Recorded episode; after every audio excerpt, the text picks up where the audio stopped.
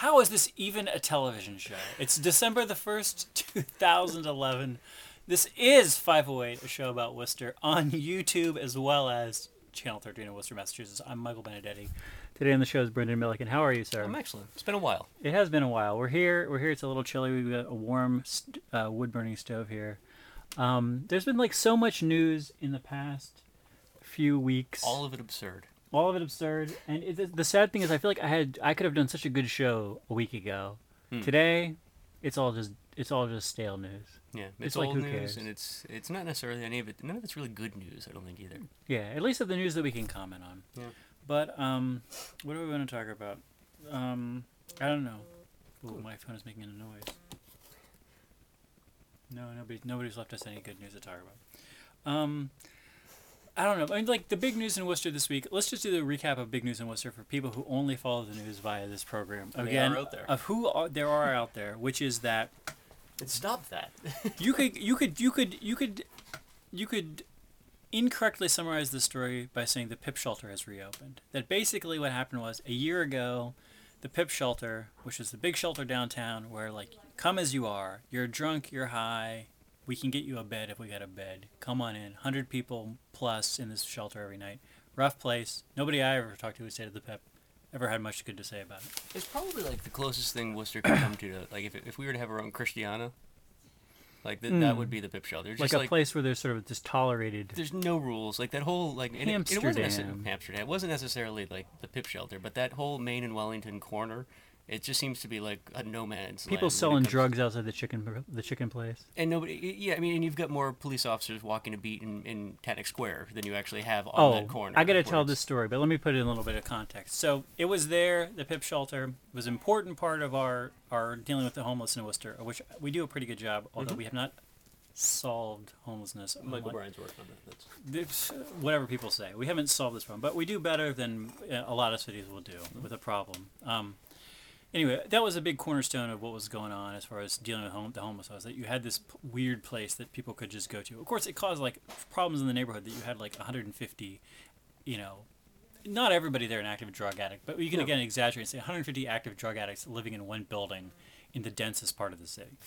Um, forever a problem, forever a controversy. Finally, Barbara Haller, the the longtime city councilor from that district, er, was like, um, "We got to get this out of here all the time. We've got to get this out of here. We got to get this out of here." Finally, a year ago, they say, "Fine, we're going to get it out of here." What we're going to do is we're going to switch over to a system where you got to go to a place by the uh, Community Health Link sort of facility over there on Queen Street, still in her district, but sort of down Chandler Street, a little bit, a few blocks away and we're going to go through a triage process. You're going to come in, we're going to process you. You might stay here for a little bit, but then we're going to like put you into smaller program, more focused programs distributed around the region rather than just keeping everybody in one building.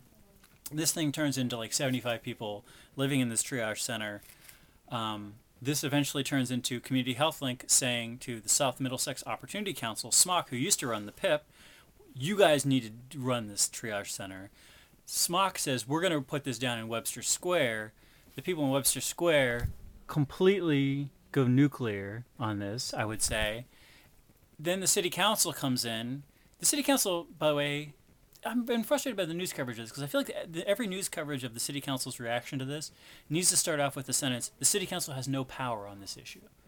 Like, there's this thing called the Dover Amendment, which basically says if you want to do something like this, and you buy the building and you're like a legit nonprofit, you can just do this. yeah, if you're a not, it's it's it's a section of our zoning, it's state level zoning laws, and it gives an exception for not for profits that have um, human services or agriculture uh, focuses um, that are have a have, a heavy focus on education. Mhm. They're essentially exempt from zoning laws. Yes.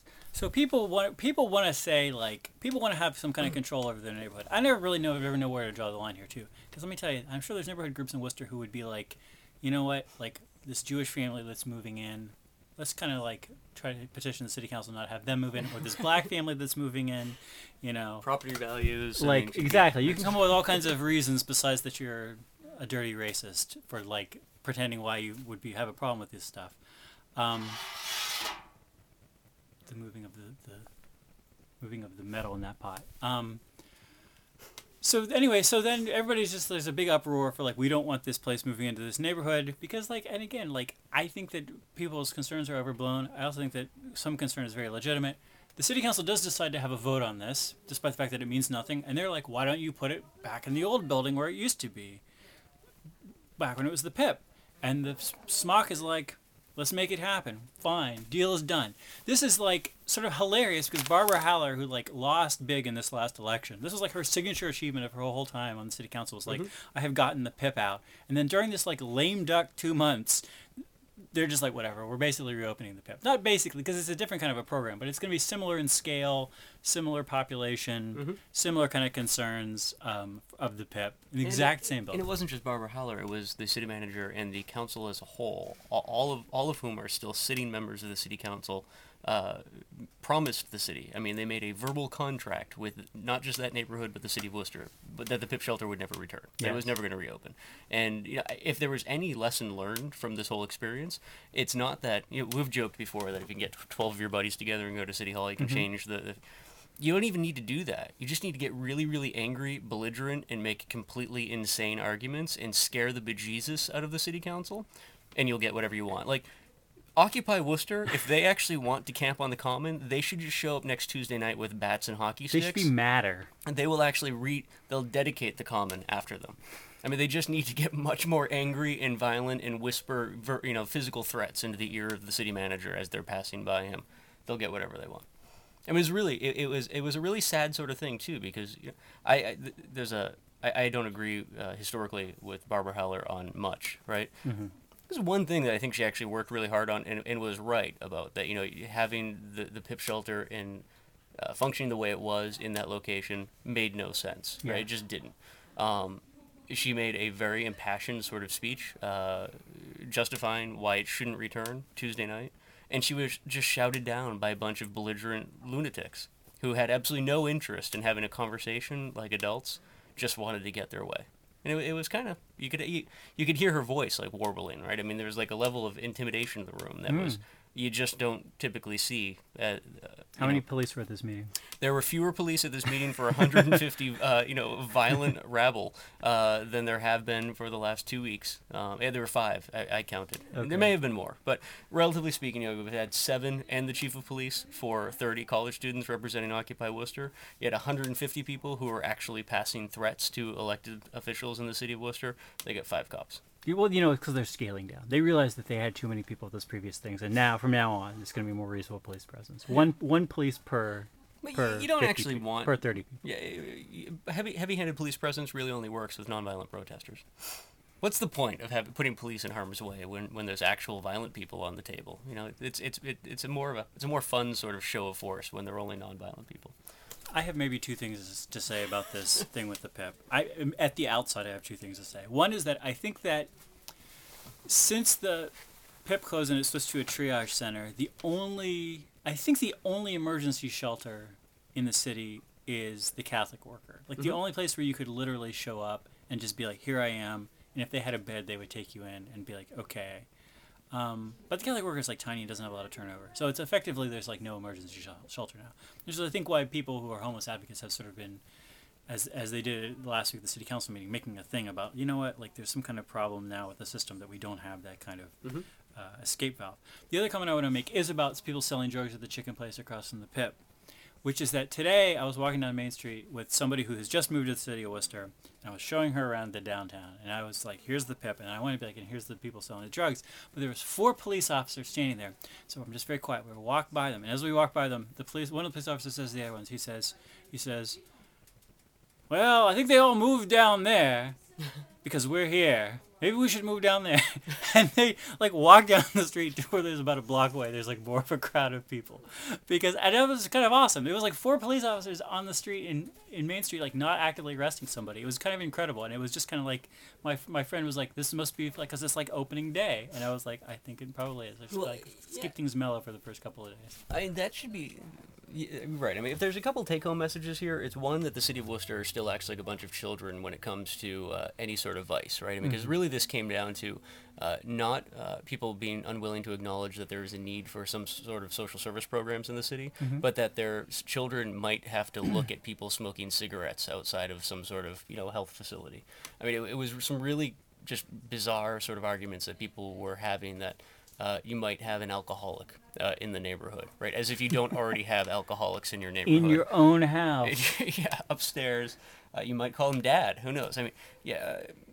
The but the the stranger thing is this idea that we can police our way out of uh, social service, uh, out of um, you know These uh, social social social ills, right? I mean that that like you just said, you get four cops standing now at the corner of Main and Wellington Street. Well, drug dealing has now gone away, right? No, it just moved the next, like you said, it moved the next block over because there aren't four cops standing there, mm-hmm. which ultimately comes. That's the problem that I think we have here is that you go back years ago, the state, uh, you know, used to handle a lot of the social service needs in the Commonwealth, whether it was mental health, addiction, whatever the case Right. may be.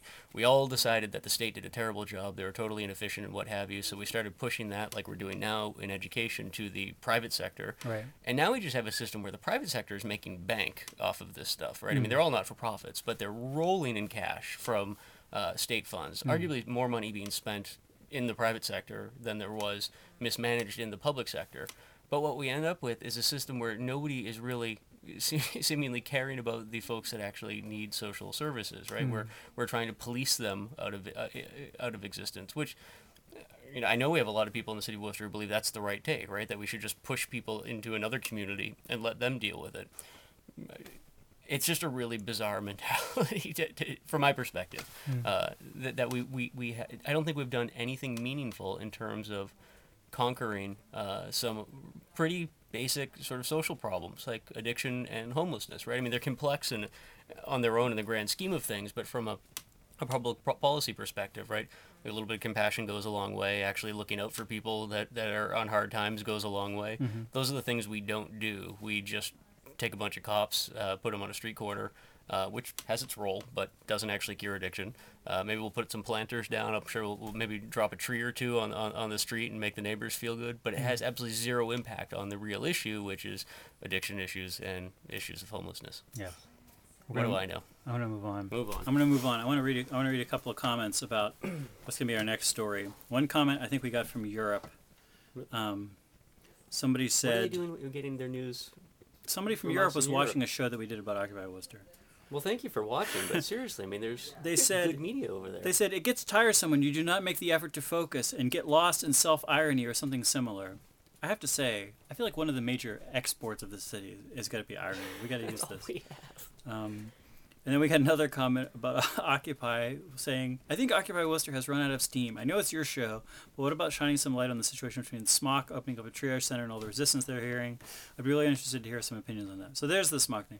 I'm going to talk about this Occupy Worcester anyway. So basically, we could go through the entire history of Occupy Worcester. The most recent things that we've seen was, first of all, last week, City Council put before themselves do we want to take a leadership role on something for the love of God in the city? And they said, hell no. So that's what we got last week at the City Council.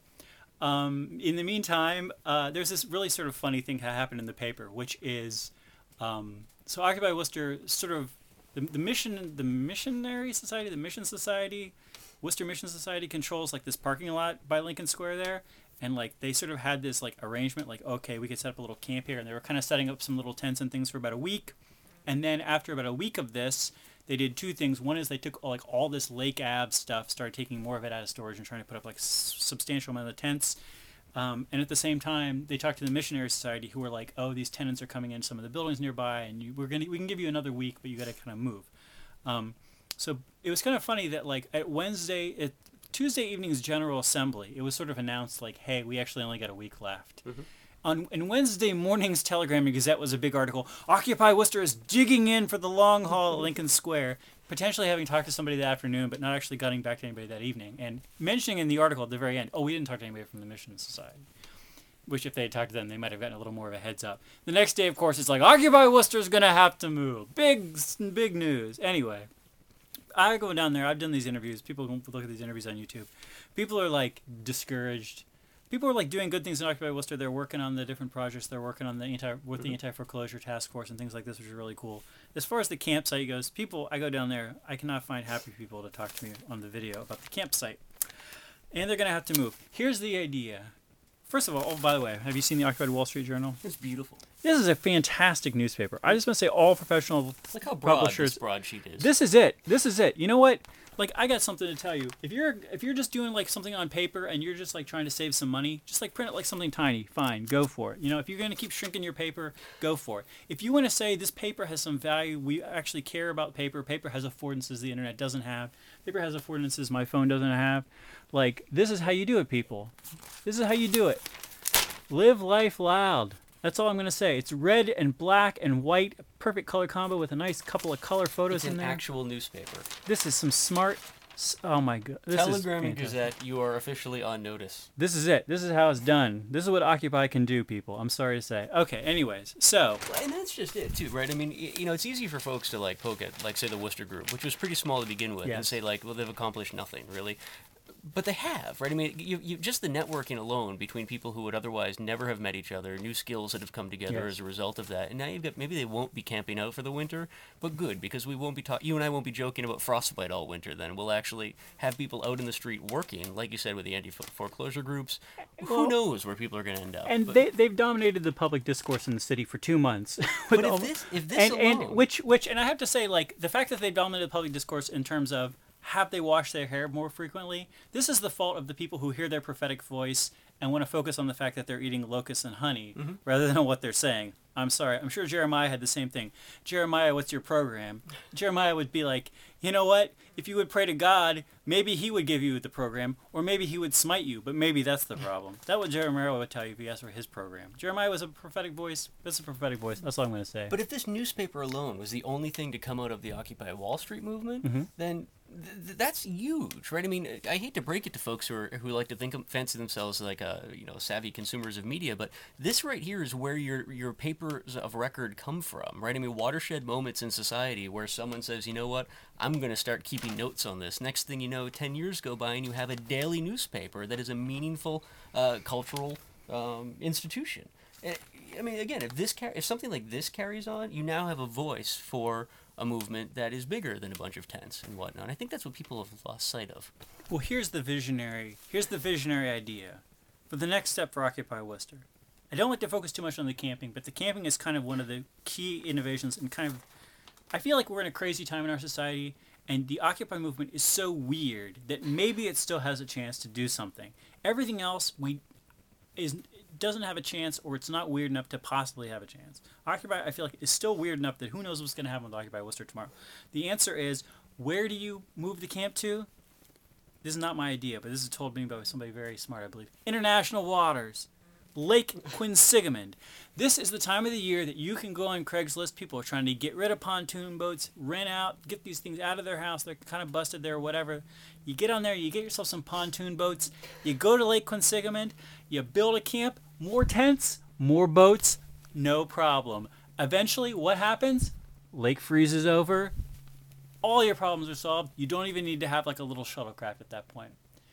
I don't Every- know that Lake Quinsigamond actually qualifies as international waters. yeah, but you know what? If you camped on the Worcester Shrewsbury line in a boat, what? Who's gonna? I mean, it's the kind of thing where it's gonna give you a month while somebody tries to figure out who to have arrest you for what. Something tells me that there are uh, some folks in the Shrewsbury Police Department uh, that would figure out an interagency response to this, and it would not end up well at all. But I like the idea because it's very much uh, like uh, Sealand, right? What was that? Yes, the, yes. The, the old oil rig sort of thing that was uh, out in the middle of nowhere that was going to be like the libertarian country, but it was like a server farm. Sure. Yeah, no, I mean that is that Boston Harbor. Maybe that's the way to go. Here's what I got for you, Brendan Melican. Beards. I got you beards. I got Worcester Magazine, the Fuzz Club. Worcester Magazine has a nice cover story this week with a ton of beards.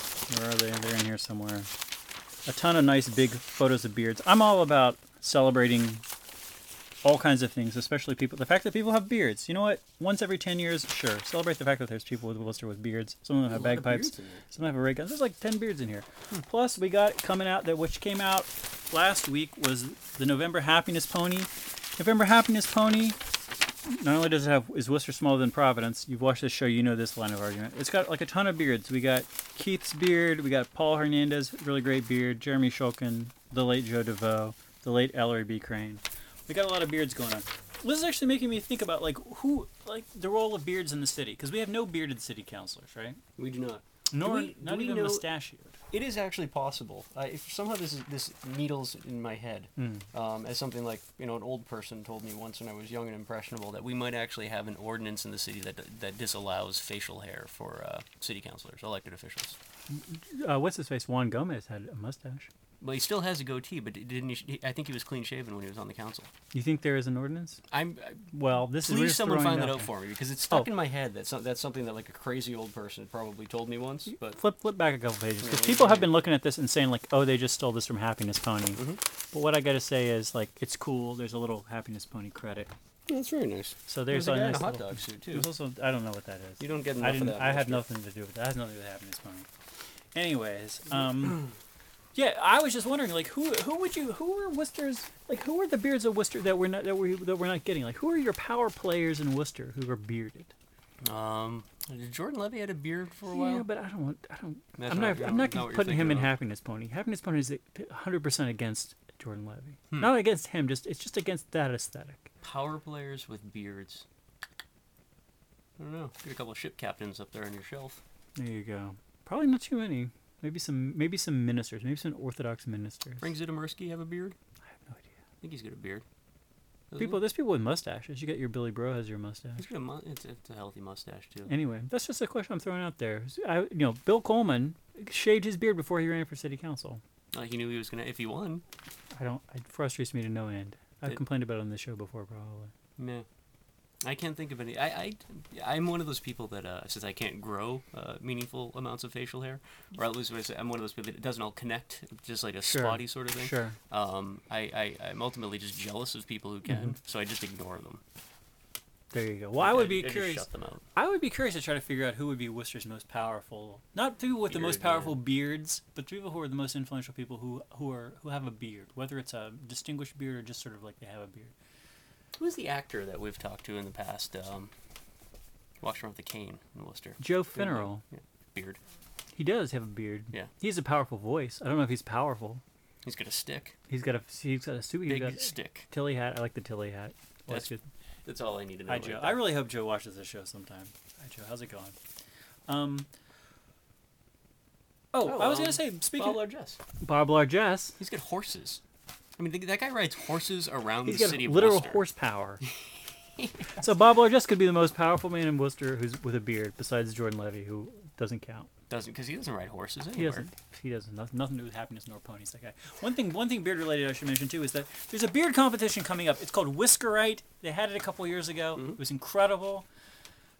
They don't exactly know when or where the competition's going to be this year. So here's how it works. It's a fundraiser for the Worcester County Food Bank. All the money, 100% goes to the food bank. There's like some prizes and things that comes out of some other way. All the money goes to the food bank. It's good, probably going to be held at a bar who knows where? Maybe your dive bar. Maybe speaking of Bob Largess, maybe the Vernon. Who knows where it will be held? The way that it starts is you have to pay five dollars to enter. If you gotta grow, you have to be clean shaven on a certain day. This year, D Day is December sixteenth. You gotta shave your face on September sixteenth, and you either gotta go to the organizers and get it verified, or you gotta like take your photo with that day's paper and be like, I got no beard, here I am. If you need to keep a beard for some reason, you still want to enter, and you can pay I think five dollars a centimeter fine and hmm. still enter the competition because it's all about raising money. There's going to be four, probably four competitions as part of the competition. There were last year at least. One of them is just awesomest beard. Like, is you are you Bob Largess? Basically, is that one. The second one is most creative beard. Are you doing something cool? Such as, for example, we have here in the Happiness Pony, we have Paul Hernandez has a nicely groomed, cool beard. Um, the third one is going to be best in show. Best in show is basically d- determined by votes or determined by money. You go around the bar, potentially even before the event, and you get people to give you money in your envelope to say you're the best beard, and whoever raises the mo- all that money, everybody's envelopes all go to the food bank, and whoever brought in the most wins the best in show fan favorite award. The last competition is crappiest beard, mm-hmm. saddest beard. This is why I think you should enter this competition. If you Thanks. if you see, or you could just see, do you have a sad enough beard to win a competition, or do you That's, just have uh, a medium? That's exactly beard? the title that I, I was hoping to add to my resume. sad, Sad sad bearded guy. Brendan Yeah. Melican. Um, I have a. I got a picture that I should get to you for this show when you put it on the internet of Uh-huh. a friend of mine uh, who goes by the name of Chex Lunix. Mhm. Um, and he had, uh, he was a big fan of beards, that but Mhm. like uh, not non-standard beards, and he had developed the ring head, um, which was a beard that it was a profile beard, shaved head, Okay. right? But it was it was a ring of hair that just from the top all the way down to the sideburns, and then a neck beard. So everything up here was clean shaven. Every the, the back The of back head and the clean, front of his head. was clean shaven. it was his just must- literally one stripe of hair that went all it went down the top, down the sides of the sideburns, connected to a neck beard. That's it was incredible. terrifying. is what it was. you just could not look at him at all while he was wearing this hairstyle. this to me sounds like a guaranteed winner. I don't know. I mean, again, it's it's a pretty intimidating uh, look. I mean, you I think you would need to be dressed in like a Santa Claus suit or as a leprechaun to pull it off to uh, not just scare everybody away. I don't know. I can see this happening. Hmm. Anyways, people should enter. I think you can email. How long does the period of growth go for? Oh, it's probably gonna be like two, three months. Two or three months. So you could grow. Like, let me show you a photo. Here's a photo of Derek Ring, literally at the Whiskerite competition. So like, that's the kind of beard that a person, and I think he may have won. Hmm. I don't remember whether he won for raising money or just qual- beard quality, but he was a, one of the winners. So that's the kind of beard that you could have. You could probably that you probably have to contend with. It's getting a little bit. He's a creative person. Creative people are always better with beards. I Well, do I don't know. I don't know what it is. I don't know what it is that determines beard, your ability to grow a beard. I feel like even if you can't grow a beard, you know, it's genetics maybe. here's so here's the reasons to join this. Number one, it's kind of fun to go out to a bar and be part of a charity beard competition. But the main reason is number two, which is for like two months, people are going to say to you, Brendan, you're growing a beard, and you're going to say. I'm entering a charity beard competition. Mm. And every time you say, I'm entering a charity beard competition, that might be the highlight of your day. It's just like super fun to say that over and over in response to people's questions. I'm entering. You could say it now. I'm entering a charity beard competition, but it won't delight your heart. So that is that. But if you um, already have a beard and you want to say it right now while you're watching this at home, you can test it out and see if it might be the thing for you. You can. I think you email whiskerite at gmail.com or go to facebook.com slash whiskerite and uh, you can enter, you can attempt to find out as the details come along. I'm just letting you know because this is going to be awesome. I'm 100% going to enter this competition. I'm really excited. So there we go. This is what we got this week. We got creativity. We got ideas for a competition. You can enter. Start at the station also is Sunday, by the way. It's gonna be good. Apparently, you can come go to start at the station an hour early at 10 rather than 11 a.m. if you pay five dollars. All right. So you don't because it's super crowded in this. It is super crowded. So you can kind of have a mellower holiday shopping experience. Plus, you can give them five dollars to help them out. Which isn't a bad thing at all. It's a, right. They're going to try to sell you like a T-shirt or something for ten Black bucks. Friday you don't need a T-shirt. that way. That's something that, that the retailers should look into for Black Friday. You can Yeah. pay ten thousand dollars, and you cut the line, right? Everyone's camping outside, You can and you don't get person in maced in, the face over a uh, two dollar waffle iron at Walmart. And if you get maced, they give you your They money give back. you your money back, right? People go so crazy; they would totally be willing to pay a lot of money for exclusive access to Walmart an hour early. Well, you that's kidding me? yeah. I mean, and, yeah, I'm sure they're going to do it next year. it's my idea. This year, anyways. So this is what we got this week. We got ideas for beard competitions. We got ideas on b- b- making a pontoon city. Plus, you know what the best thing is, man? Occupy Worcester. If they do this, pirates. Pirates. Every possible right because right now they're doing kind of like a A little bit of metaphor campish thing, a little bit of a hippie thing. But there's so much. You get the Jolly Roger. You got eye patches. Can you imagine Scott Guzman with a fake peg leg and an eye patch? And you know what's something that's really cool too that I I my- Parrots. parrots are cool. Um, Grog. having a, a like a hobo fire on a frozen lake, and I, I may have actually seen this happen in the past, where like the fire is burning in a barrel and then melts through the ice. Like Yes. the in, that that momentary interaction between a fire and frozen water, but like uh, you know as it sinks, is an incredible thing. It's like you know the steam. It's like a big f- you know, flume comes. Beautiful, beautiful. It's like a geyser. If I was the Telegram and Gazette, I would be secretly funding them money to build a pontoon boat city. Because again, how many hits to the website are you going to get reporting on the I- pontoon city day I will day? put this out there now that I will donate my backyard uh, for any Occupy Lake Quinsigamond needs. Uh, if you want to start building boats and you're saying, well, where the hell are we going to build a boat that we can get away with Brendan's this? My backyard is all yours, right? You bring in the the big, you know, whatever water, you know, the five gallon water uh, containers and whatnot that you want to fill. Poland Springs bottles, whatever. Start building your pontoon boats. Sounds good.